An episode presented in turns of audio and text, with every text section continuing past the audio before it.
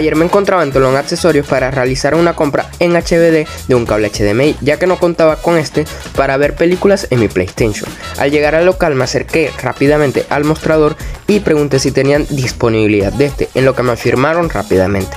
Pedí el más corto que costaba 3 HBD, equivalente a 3 dólares, que medía 1.5. Me lo dieron para revisar y ver si me gustaba y afirmativamente procedieron a realizar la factura de 3 HBDs por un cable HDMI. Aquí el QR ya estaba listo para realizar el escaneo. Tomé mi teléfono y rápidamente escaneé y listo. Aquí solamente confirmamos y el pago estaba listo para luego esperar por la factura. Y aquí está mis amigos, pago exitoso. Hasta la próxima.